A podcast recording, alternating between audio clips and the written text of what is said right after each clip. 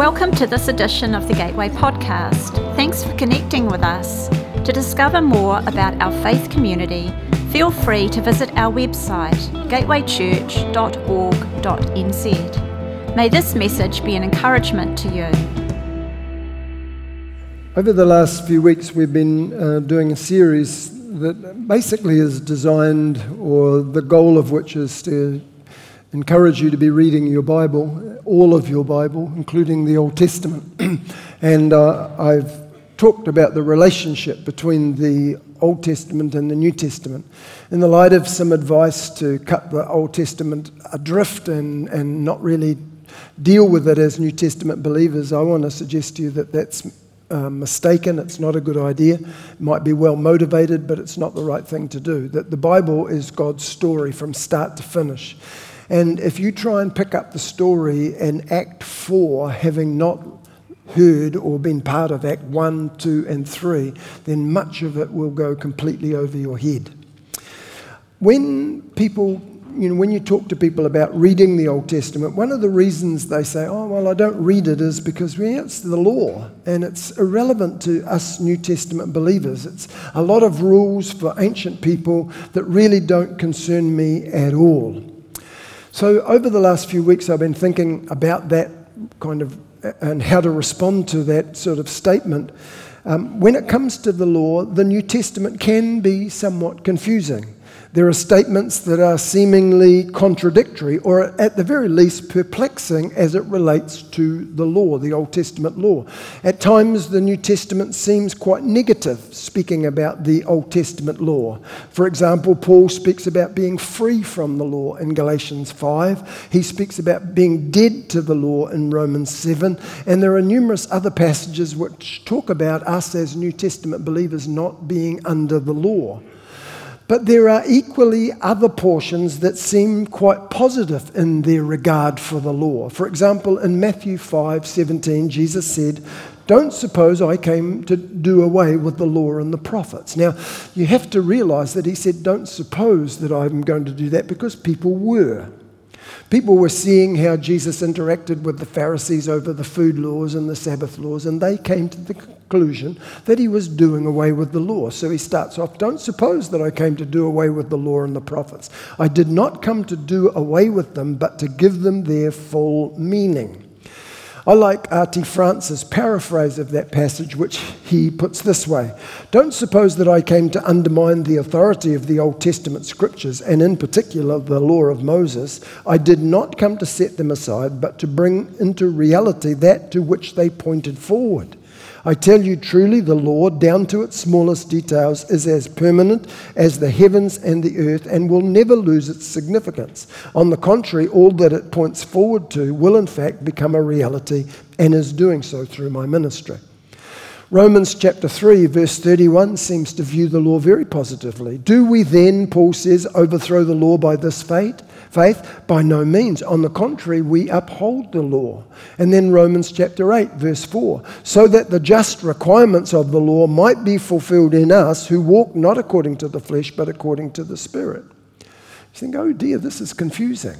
Some negative, some positive. Is the law good or bad?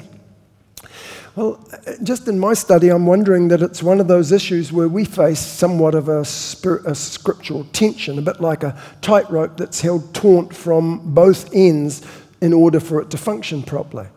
For those of you who, have studied quantum physics, to ask the question, is light a particle or a wave, is to get the answer, yes. Similarly, on this issue, to ask, is the law good or bad, is probably to get the answer, yes. Now, I know that that's hard to understand and accept. We tend to think in binary terms, either or.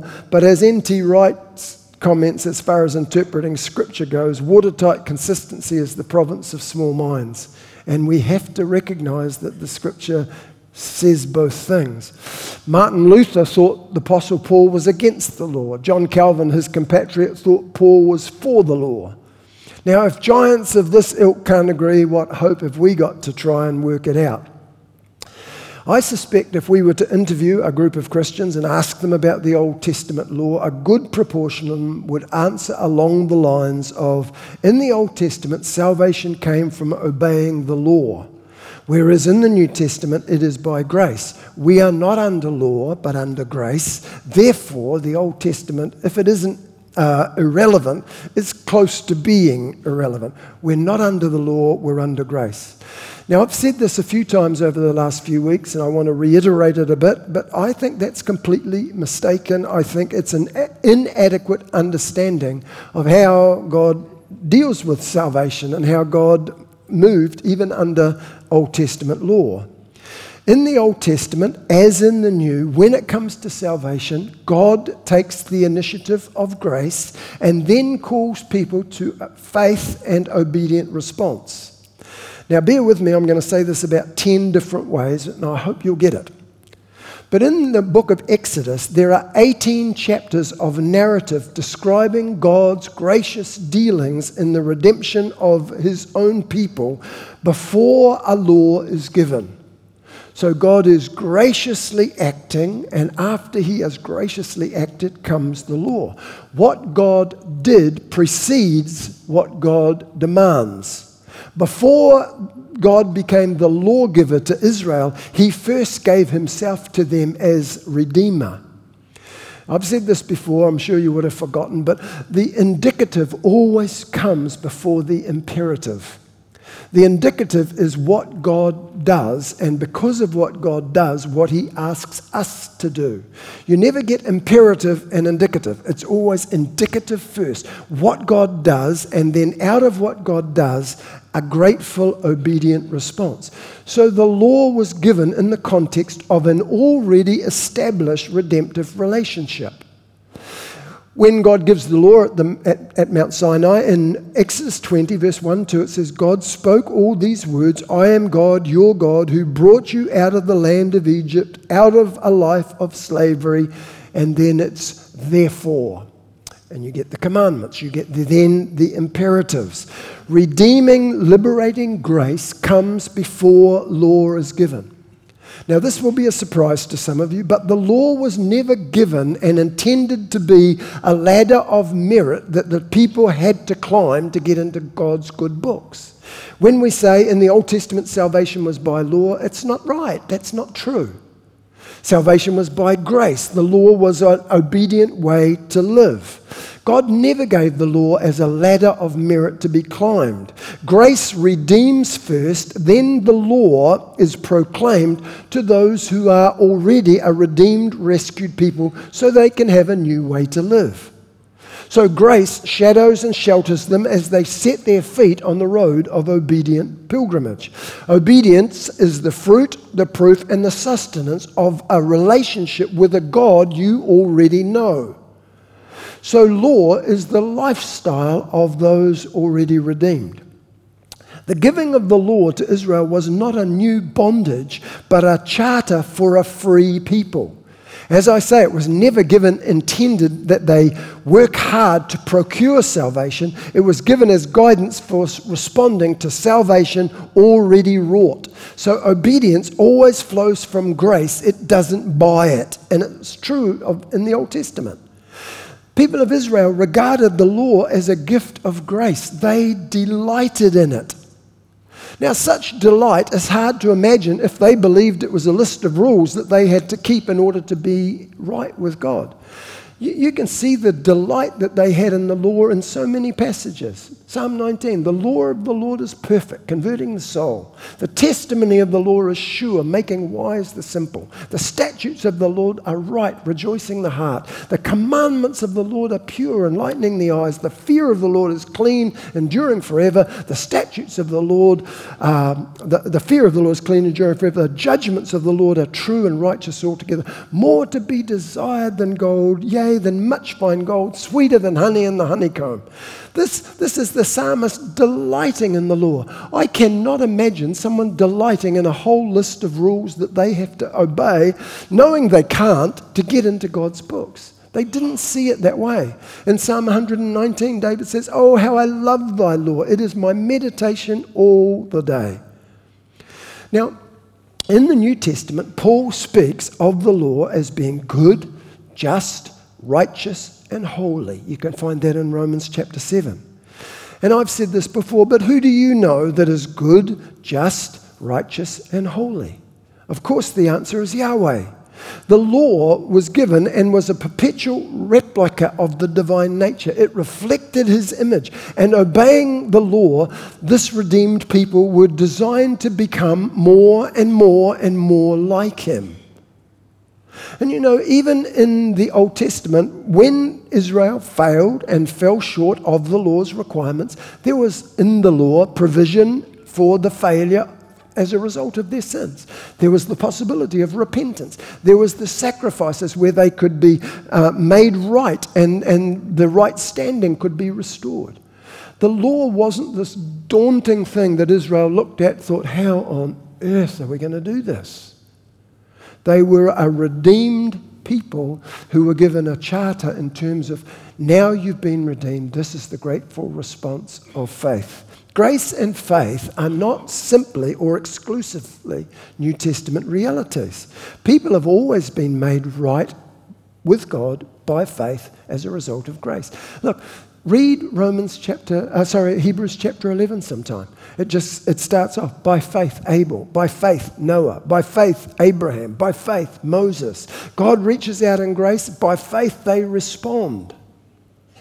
The Mosaic covenant didn't change that. It wasn't suddenly that inexplicably God did away with grace and faith that Abraham knew and instituted a ladder of good works in order to be saved.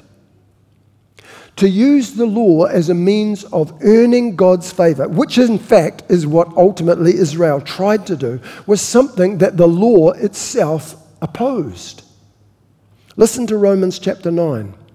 What then are we to say? Gentiles who did not strive for righteousness have attained it. That is, righteousness through faith. But Israel, who did strive for the righteousness that is based on the law, did not succeed in fulfilling that law. Why not? Because they did not strive for it on the basis of faith, but as if it were based on works. You get it by faith. It's not based on works, but they tried to get it as if it were based on works. The law itself said it's by faith. Now, I know that over time, Israel misunderstood and misinterpreted and misapplied the law, turning it both into a charter of racial privilege and also a legalistic means by which people could be right with God. But it was never intended to be that. Andrew Ollerton in his book says, the law was never intended as a DIY rescue plan or a self-help guide. It was a gift to a chosen nation that had been delivered from slavery. They had been set free and the law was given to help them live free. So rather than naively rejecting the Old Testament by saying it's all about law and we're under grace, it doesn't apply to us, I think we need to look a little deeper and see if we can't see something of God's heart in the giving of the law. You might remember Chris Wright saying, the more you read the Old Testament, the more you see the heart of Jesus. And it's true. Now, sometimes scholars divide the law, the Old Testament law, into different categories. They divide it into ceremonial law, civil law, and moral law. Now, that can be helpful for the purpose of analysis, but that's a human construct. The Bible itself doesn't put the law in those categories. And in truth, like most categories that we impose on reality, they aren't as clear as we would like them to be and actually blur at the edges and significantly overlap. But with that awareness, let's look at those categories because it is quite a helpful way of seeing it. So there are some laws in the Old Testament that we would say are ceremonial laws. These laws refer to and relate to instructions that have to do with people maintaining, not establishing, but maintaining right standing with God and having correct and clear boundary markers for who are the people of God and who are not. So these laws have to do with the various types of sacrifice, with the temple procedures, with priestly instructions, and laws that deal with uncleanness of various types. They are also laws that have to do with establishing clear and decisive boundary markers for whether you are in the people of God or not. So these laws delineate the community, who's in, who's not. Things like circumcision, Sabbath keeping, feasts and food laws. Now, when we come to the New Testament, it's clear that the ceremonial laws all pointed forward and were fulfilled in Jesus. That's why Romans 10:4 can say, "For Christ is the end of the law, so that there may be righteousness for everyone who believes." That word "end" there is the Greek word telos, and it has the idea of reaching a terminus point, something that was aimed at. I don't think that passage is saying that the law as an undifferentiated lump is now null and void, but rather it's saying those ceremonial laws reached their goal, their fulfillment in Jesus. And the whole book of Hebrews resounds with the idea of Jesus being the fulfillment of all that the ceremonial law pointed forward to. The ancient feasts of Israel and the special days found their fulfillment in him. So Paul can write in Colossians, "Therefore, do not let anyone condemn you in matters of food and drink, or of observing festivals, new moons, or Sabbaths. These are only a shadow of what is to come, but the substance belongs to Christ." So those laws have their fulfillment in Jesus, and they can speak to us typically and instruct us, but they aren't effective going forward. They are brought to that terminus point. Physical circumcision is no longer the boundary marker for being in God's family. That's why Paul says in Galatians 5:6, if you are a follower of Christ, it makes no difference whether you are circumcised or not. All that matters is your faith that makes you love others. So what delineates the people of God in this age is not those cultic ceremonies, circumcision, Sabbath-keeping, feasts, and food laws, but is faith. Food laws are done away with in and by Christ. In Mark chapter 7, we have that portion where it says, Jesus says, the food that you put in your mouth doesn't make you unclean and unfit to worship God. The bad words that come out of your mouth are what makes you unclean. After Jesus and his disciples had left the crowd and gone into the house, they asked him what these things meant. And he answered, "Don't you know what I'm talking about by now? You surely know that food you put in your mouth cannot make you unclean. It doesn't go into your heart, but into your stomach and then out of your body." By saying this, Jesus meant that all foods were fit to eat. So when you get people who today insist on, not eating certain things because they're in the Old Testament, or observing certain days because the Old Testament talks about them, I'd want to say the Bible says that Jesus is the end of the law. That those cultic ceremonial laws have found their fulfillment in Jesus. And when the New Testament says you are not under the law, for me at least anyway, I see that as being the ceremonial aspects of the law. You don't have to be circumcised to be in the family. You don't have to keep Sabbath. You don't have to eat particular foods. That is not what delineates the people of God. It's by grace, through faith, in the Messiah Jesus.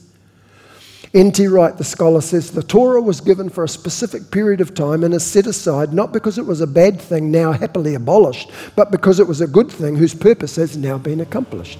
And I would want to add in Jesus. So there's the ceremonial law. Then there's civil law. Now, civil law are the laws given to Israel at that time and in that culture so society could be well ordered and as peaceful as possible. And it's easy as you're reading the Old Testament to read these laws and put them in the same box, I suppose, as the ceremonial aspects of the law, not applicable, not relevant. And of course, the outward dimensions of the civil law often do not apply any longer. For example, we generally don't have to think about how to behave if our bull gores our neighbour's bull or even the neighbour himself. We don't really have to usually think about those things. And so it's easy to say, oh, that was just for Israel. That really is not applicable. I would want to say, however, rather than simply dismiss them as being completely irrelevant, we might do well to be alert and look beyond the ancient external form and see what might be the deeper and more abiding principle. I showed you this a couple of weeks ago, but let me show you how the Apostle Paul did exactly this. Deuteronomy chapter 25, verse 4, talks about treating animals with well and with compassion. And it says, don't muzzle an ox while it's threshing the grain. Easy to read that and think, well, I don't even have any ox, so that's irrelevant. Paul does this. He's saying, look, when the ox feeds, when it's threshing, it feeds on the grain, it's doing the work, it should be able to partake in and enjoy some of the benefits. And so when he's writing to the Corinthians, he talks about the need for financial support for travelling ministries, and this is what he says. I'm reading from the Message. I'm not shy in standing up to my critics. We who are on missionary assignments for God have a right to decent accommodation, and we have a right to support for us and our families. You don't seem to have raised questions with other apostles and our masters, brothers, and Peters in these matters, so why me? Is it just Barnabas and I who have to go it alone and pay our own way? Are soldiers self-employed? Are gardeners forbidden to eat vegetables from their own gardens? Don't milkmaids get to drink their fill from the pail? And I'm not just sounding off because I'm irritated. Sounds a little bit like it, Paul.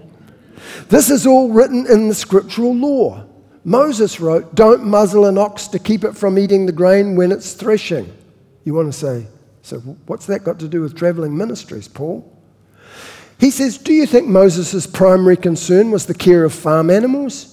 Don't you think that his concern extends to us? Of course. Farmers plough and thresh expecting something when the crop comes in. So if we have planted spiritual seed among you, is it out of line to expect a meal or two from you? Others demand plenty from you in these ways. Don't we, who have never demanded, deserve even more? Here's Paul saying, look, that passage there, of course it had relevance to the ancient culture, but there's a principle in it. And he goes beyond just the ancient external law to see an abiding principle. And it's an interesting exercise when you're reading the Old Testament and reading through those portions where it talks about civil law, to actually think, is there something beyond this? Let me just do a little exercise with you. It won't take a minute, but I'll go through Leviticus 19. Leviticus 19 contains a long list of civil laws that actually really are undergirded by moral concerns that are abiding principles. I'll read you a few scriptures. Verses 9 and 10 of Leviticus 19. When you harvest your land, don't harvest right up to the edges of your field or gather the gleanings from the harvest. Don't strip your vineyards bare or go back and pick up the fallen grapes. Leave them for the poor and the foreigner. I am God, your God. Now, the abiding principle here is about God's concern for the poor and the vulnerable in our midst.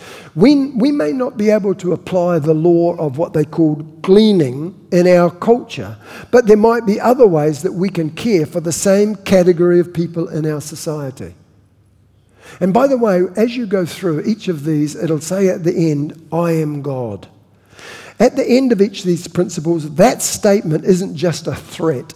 You better do this because I'm bigger than you are, and rules is rules. That's not what's happening. What God is saying there is, this reveals my heart.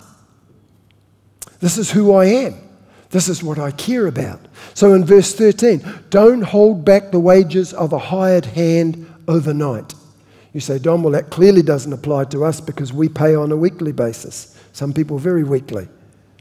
The abiding principle has to do with fair and equitable payment and treatment of employees. That's as relevant as tomorrow's newspaper. Verse 14, don't curse the deaf, don't put a stumbling block in front of the blind, fear your God, I am God. And in verse 32, show respect to the aged, honour the presence of an elder, fear your God, I am God. God's saying, I care about the disabled and the elderly in your community. Look after them. Verse 15, don't pervert justice. Don't show favoritism to either the poor or the great. Judge on the basis of what is right. Take care to maintain the integrity of the judicial process is the abiding principle. In verse 33, when a foreigner lives with you in your land, don't take advantage of him. Treat the foreigner the same as a native. Love him like one of your own. Remember, you were once foreigners in Egypt. I am God, your God. The abiding principles make sure there's equality before law for ethnic minorities. This is about not letting racism take root in our society. In verse 23, when you enter the land and plant any kind of fruit tree, don't eat the fruit for 3 years, consider it inedible. By the 4th year, its fruit is holy, an offering of praise to God. Beginning in the 5th year, you can eat its fruit, you'll have richer harvests this way. I am God, your God. This is about ecological sensitivity. Caring for the land and the earth, being good stewards of God's creation. You can just simply wipe those laws off and say, none of that has any, well, we don't have anything to do with that. The abiding principles are profoundly relevant. Verse 35, don't cheat when measuring length, weight, or quantity. Use honest scales and weights and measures. I am God, your God. I brought you out of Egypt. The abiding principle here is about honesty and integrity in trade and business. Relevant? My goodness, yes. Now, it's interesting, we call such matters social ethics or perhaps human rights. Leviticus calls them holiness. Be like God, and he says, be like me, be holy because I am holy. These are things that I care about, and they're abiding principles, and simply to throw the law out as one undifferentiated lump is to miss so much of God's heart. You know, the whole idea of love your neighbour as yourself, that is not some revolutionary new ethic that Jesus brought onto the scene. It was the foundational demand of holiness found right through the Old Testament law. Now, without a doubt, it was sharpened and refined by Jesus. But even Jesus said the whole law hangs on this idea of love God, love your neighbour. Matthew 22 verse 36 says, love the Lord your God with all your heart, soul and mind. This is the first and most important commandment. The second most important commandment is like this one, and it is love others as much as you love yourself. All the law of Moses and the books are based on these two commandments. This is the foundation of Old Testament ethics and holiness. Paul says the same in Romans chapter 13. Don't run up debts except for the huge debt of love you owe each other. When you love others, you complete what the law has been after all along. The law code, don't sleep with another person's spouse, don't take someone's life, don't take what isn't yours, don't always be wanting what you don't have, and any other don't that you can think of, finally adds up to this. Love other people as well as you do yourself. You can't go wrong when you love others. When you add up everything in the law code, the sum total is love. All of the civil law is about treating other people well because God cares about other people. So we've got the ceremonial law, which was fulfilled in Christ. We've got the civil law with its abiding principles, and then we've got the moral law. That has to do with the law that's based on God's moral character, and it has to do with righteousness and justice. And these laws are an expression of God's holy, unchanging character. The Ten Commandments are an obvious example of what we call the moral law. When you study the law, Moses in the law gives what we might call common motive clauses. And by that, he's trying to explain why you should do these things. This is the reason behind these laws. God does not simply want from us external mechanical obedience, obeying rules for rules' sake. He wants an intelligent ethos of willing moral conduct. And in these motive clauses, four things stand out. You should obey the law, number one, because of gratitude for what God has done. In the light of what God has done in redeeming us, or in that case, that people, sheer gratitude should trigger obedience. We love because he first loved us might not be an Old Testament text, but it is the heart and echo of Old Testament ethics. Mercy received leads to mercy offered. Exodus 23:9 says, don't take advantage of a stranger. You know what it's like to be a stranger. You were strangers in Egypt, and God set you free. Out of gratitude, treat strangers well. Secondly, it's an imitation of what God is like. God's actions toward Israel provided not merely a motive for ethical obedience, but a model of it as well. The law was given to enable Israel to become like Yahweh. You be holy like I'm holy. You care about the things that I care about. Number three, it makes you different. I know this is closely related to point two, but God is effectively saying, I want you, as an expression of your love for me, to be different in the same way that I'm different. I'm a different kind of God, and I need you and want you to be a different kind of people.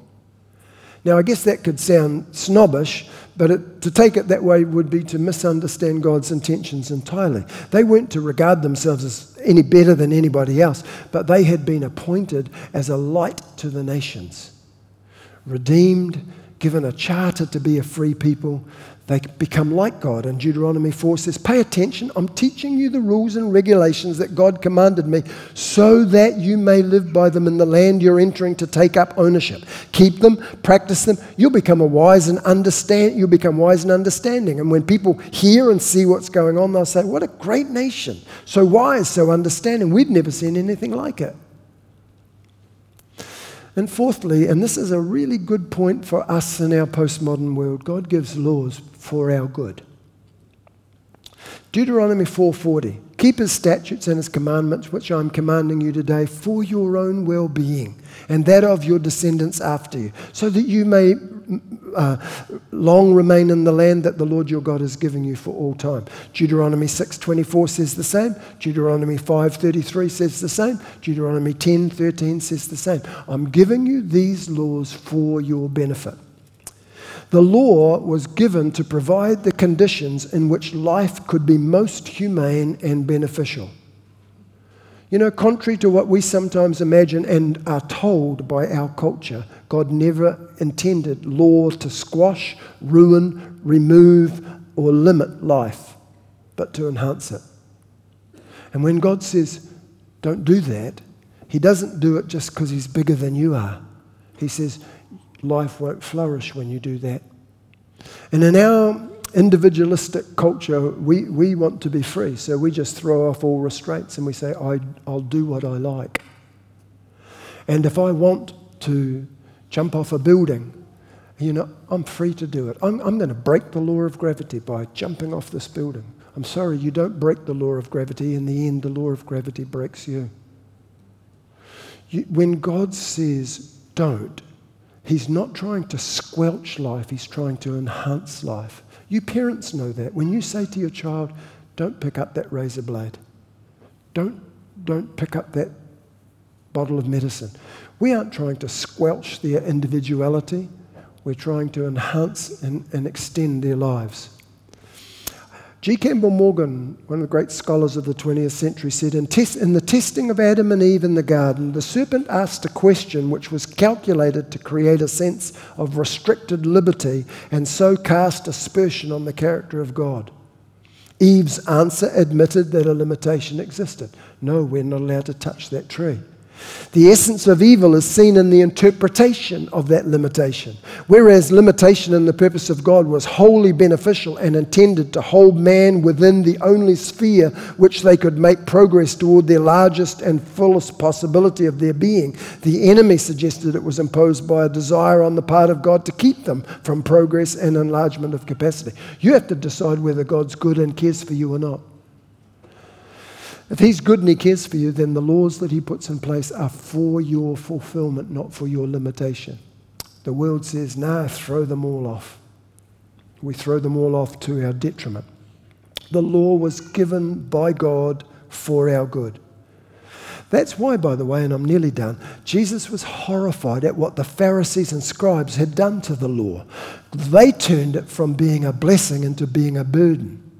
The Sabbath that was explicitly given for human need. In fact, Harold Macmillan, the ex-Prime Minister of Britain, once described the Sabbath as the greatest piece of workers' legislation protection in history. Brilliant for the workers. God gave it for the workers. He gave it to people so that they could have a place of rest and recalibration and refreshment. Jesus wasn't breaking Sabbath rules when he was healing people on the Sabbath. He was recapturing the original authentic point and thrust of it. That's why he was horrified. The Pharisees had turned it into a burden instead of a blessing. Jesus didn't reject the law. Don't suppose, he says, that I've come to reject it. I have come to bring full clarity into the inherent values and priorities of the law. And his teaching built on it, and yes, he surpassed it, but he was certainly going in the same direction as it. His whole life was orientated by a deep reflection on the fundamental demands of the law, since it was, in fact, a reflection of the heart of God. He brought to life the simplicity and the clarity of the law that had become buried under successive layers of well-meaning regulations that had intended to protect it, but in effect had buried it. And I want to say to you, to reject the law as an undifferentiated lump, you know, no, we're under grace, we're not under law, is to make a big mistake and to miss much of the heart of God. I think where the scripture does say we're not under law, it has reference to the fact that we're not subject to the Jewish national, cultural, religious requirements. I don't think it means, however, we're lawless. As God's new creation people, we expect that the Holy Spirit will empower us to live out the ethics of a new age that are now written on our hearts of flesh. And we're called to live in and by the power of the Spirit, to love God, to love people. And we do that, and lo and behold, we find ourselves keeping the law, the essence of the law. That's why I think Romans 8:4 says, so that the just requirements of the law might be fulfilled in us who walk not according to the flesh, but according to the Spirit. Musicians, would you please come and join me? Read the whole Bible, okay? Don't just throw the Old Testament out naively saying, oh, you know, that's the law. People had to earn salvation under the law, but we are now under grace. I think that's a misunderstanding of our story, and I think you will miss much of the heart of God. As you read the Old Testament, you'll get a deeper insight into who God is. Be holy, for I am holy. Do these things. Look after the poor. Look after the elderly. Look after the disabled. Look after the vulnerable, because I'm God, and that's the things that I care about. And as you see that, you begin to understand. You know, I'll tell you this quick story. I've told it before, but Karen and I have befriended a young Indian, I was going to say boy, he's a man. But we befriended him. He's alone in New Zealand. I just got to know him through getting coffee in the mornings. But we got to know him, and we befriended him, and he spent the last few Christmases with us. And the reason that happened, and I don't know where that relationship will go. He has to go back to India later this year, and the likelihood is that we probably won't be connected with him again. But the reason that relationship was established was an Old Testament passage that spoke to my heart, which says, look after the stranger in your midst. Be careful for the stranger. You were once a stranger. You were outside the family of God. I brought you in. Why don't you reach out to somebody who's outside your family and doesn't have family? And that's what motivated the friendship. And I'd love to be able to tell you that he's been saved and that his family have been saved and, you know, most of his province have been saved. None of that's true. And I don't know whether it ever will be or not. I don't feel the pressure to have to give him the gospel. I feel the pressure to be friendly with him, to be warm and gracious to him, to show him that he can come to another country and there'll be people that'll look after him. And I think, you know, if my children went to another country, I'd want somebody to do that. It comes from the Old Testament. Love other people as you love yourself. I know lots of you are doing that too. It's written in the law. Read the law. Thanks for listening. If you'd like to know more about our faith community, feel free to visit our website, gatewaychurch.org.nz.